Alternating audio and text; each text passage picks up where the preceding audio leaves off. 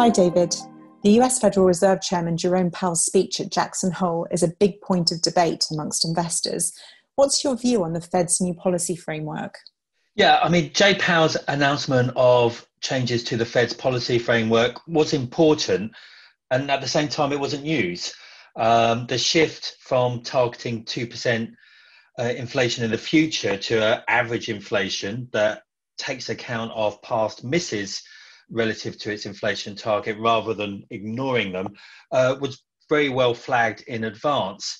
Um, the new framework, though, also emphasised the shortfalls from maximum employment rather than um, deviations. And you know, this is a bit of a subtle change in wording, but it really implies that you know, unlike in December 2015 when the Yellen Fed started to raise rates, and then we saw further rate increases uh, at the end of 2016 through to 2017 and 18 the Fed was doing that when uh, inflation was actually still below its target, and it did so because it believed that the unemployment rate had sort of dropped below the level that it thought was consistent with stable inflation over the longer term. And and I think this shift, what this shift says is um, we're, we're, not going to do that. We're not going to put so much weight on where we think you know the long run unemployment um, should be. So uh, yeah, I do think that's you know an important uh, shift by uh, the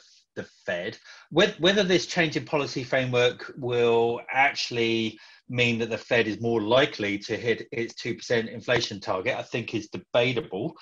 Uh, but the message is unambiguous. The Fed will allow the economy to run hotter for longer and will tolerate above target inflation before it considers raising interest rates. So you know, as Powell has said before, it's going to be a long time before the Fed even thinks about thinking about raising rates. Um, the initial market reaction was was fairly muted, but we've seen a little bit um, of long end yields uh, moving a bit higher on the back of longer term uh, market inflation expectations moving higher. Yeah, stocks have, have, have certainly moved higher, and the dollar is lower. So it does seem that investors are attaching you know, some credibility to the Fed's new policy framework. What are you expecting from next week's meeting of the European Central Bank? Um, I'm not expecting any substantive policy announcements from the ECB at its next meeting. I mean, after all, in July, you know, it did extend by six months its 1.35 trillion euro pandemic emergency uh, purchase program until the end of June 2021. And members of the uh, Governing Council have recently said that they don't see a need um, at this stage for further policy initiatives. Um, the ECB will release new growth and inflation forecasts, and along with Lagarde's press conference, I think you know investors will be looking for some guidance on just how confident the ECB is regarding the um, economic recovery, especially against a, a, backdrop where we have seen um, you know, pick up in uh, virus cases across several countries in the uh, region.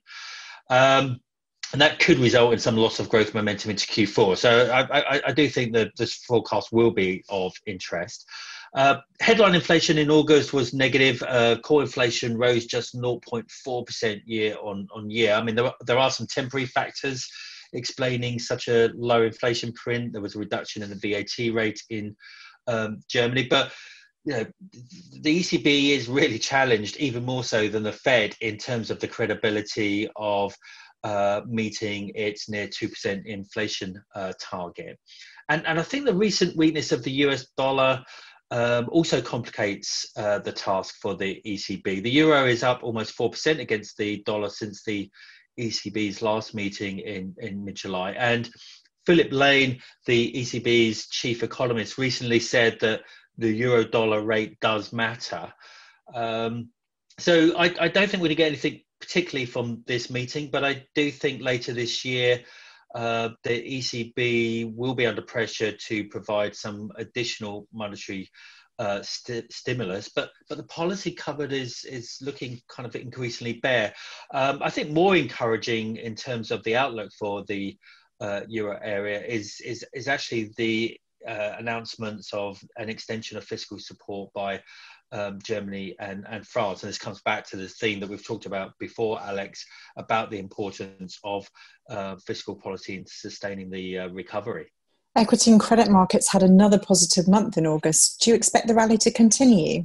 Uh, that that's a big uh, question. I, I maybe before uh, trying to answer that, I think it is important to acknowledge that the rally, which continued through August, um, you know, is characterised by still quite significant dispersion in relative asset performance, with growth and especially US tech stocks. Um, as well as higher rated uh, credit outperforming, while lower quality credit, uh, value uh, stocks, those sectors most affected by COVID continue to lag. So it, it's been a bit of a less broad based rally than some of the financial media headlines would suggest. But but nonetheless, you're you're right. You know, risk assets did move higher in in August, and will that continue? Uh, my own opinion is that it will, because the drivers of the rally remain in place.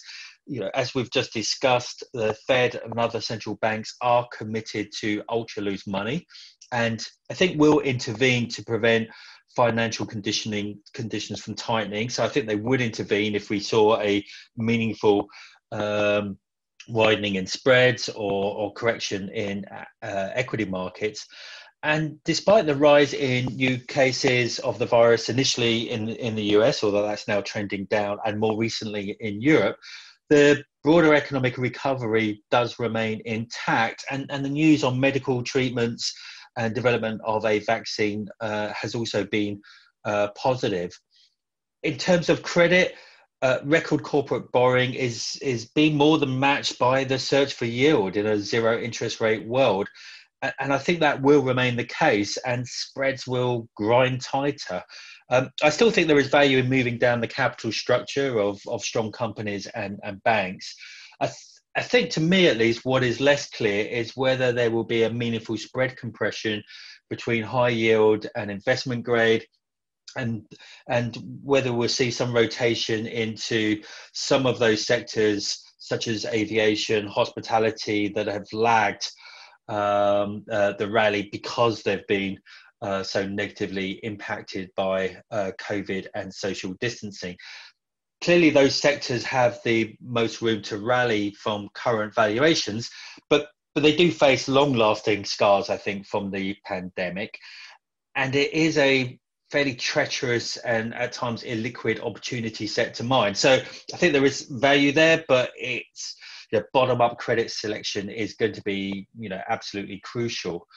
Um, and more generally, you know, the market rally has eroded the valuation cushion for bad news, and and you know there are some worries out there uh, for markets to climb. Although central banks have investors' backs, it is uncertain how much more meaningful additional policy stimulus can be provided. Uh, Washington remains deadlocked on an extension of fiscal support, without which US household incomes will decline in the fourth quarter. Uh, there's a lot of optimism around a vaccine by year end, and, and, and that could prove uh, misplaced. And as we've discussed before, we can't discount uh, the notion of a second uh, wave in the Northern Hemisphere. And, and although I don't think that would prompt national lockdowns, it clearly would uh, hinder the recovery, particularly in the uh, services sector.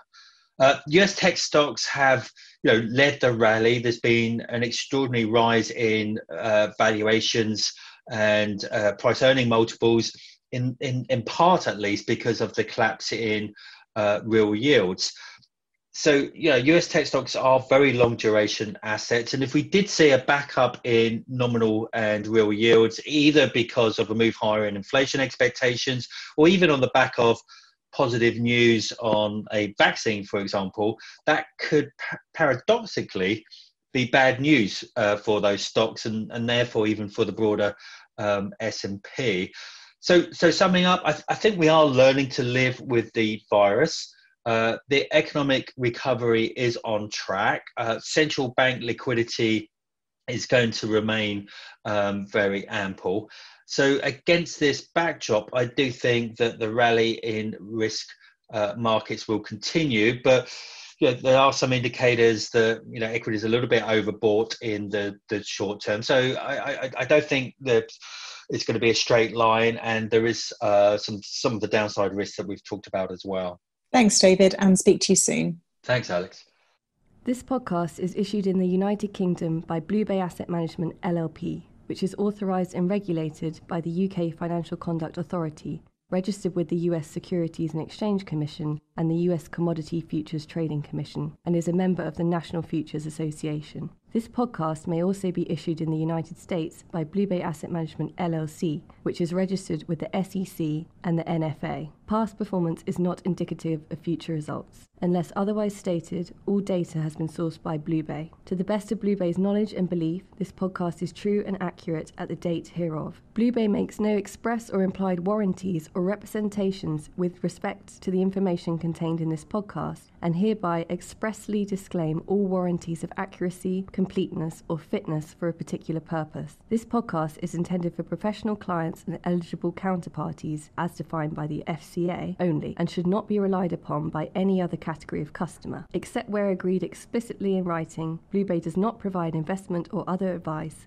and nothing in this podcast constitutes any advice nor should be interpreted as such. No Blue Bay fund will be offered except pursuant and subject to the offering memorandum and subscription materials the offering materials. If there is an inconsistency between this podcast and the offering materials for the Blue Bay Fund, the provisions in the offering materials shall prevail. You should read the offering materials carefully before investing in any Blue Bay fund. This podcast does not constitute an offer to sell or the solicitation of an offer to purchase any security or investment product in any jurisdiction and is for information purposes only. No part of this podcast may be reproduced in any manner without the prior written permission of Blue Bay Asset Management LLP.